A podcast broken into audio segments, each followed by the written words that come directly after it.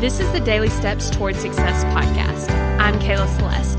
If you're looking for a daily podcast to help you accomplish your dreams, you're in the right place. So let's take the daily steps toward success together. On today's podcast, we're going to be talking about what do I do about fear. So, a lot of times we find ourselves not taking action because we're afraid of something. And I want you to really define that something. It could be you're afraid you're not going to hit your goal. It could be you're afraid someone will judge you. It could be you're afraid that this whole thing's not going to work out and you wasted your time. Like, what is the thing that you're like, I'm afraid of? That's why I'm not taking the action. Like, that fear is like putting me into procrastination. It's putting me into inaction and I'm not doing the things I want to be doing. So today I want to talk about like what do I do about fear? And what I do is I go to worst case scenario. So if your brain's afraid that you're not going to hit your goal, go to that place. So if you don't hit your goal, now what?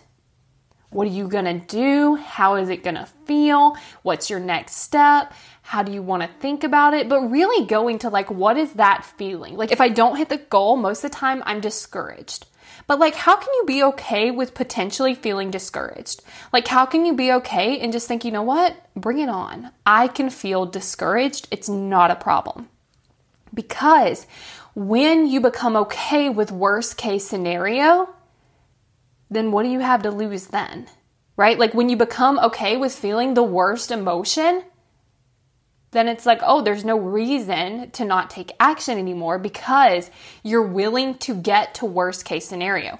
What ends up happening a lot of times is our brain's like, oh, we have to avoid feeling discouraged. We have to avoid feeling disappointment. We have to avoid feeling humiliation. So then we try to act in a way that lessens our chance of feeling that way, but it also lessens our chance of getting the result we want. So when you become okay with feeling those feelings, you then are able to play full out and then you're able to take that action toward the goal that you want and your chances of getting it go up significantly because you're working toward them instead of getting stuck in that fear. Thank you for listening to the Daily Steps Toward Success podcast. Make sure you tune in tomorrow.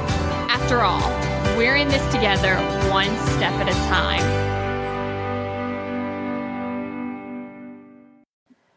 Do you want to take what we just talked about in this episode even deeper? For a limited time, you have the opportunity to sign up for a free 20 minute coaching session with me.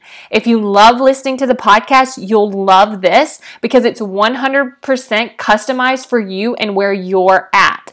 And here's the best part. You can sign up for as many as you want. As long as there's slots available, you can sign up. So don't wait. Go to kickprocrastination.com to book your free 20 minute coaching call.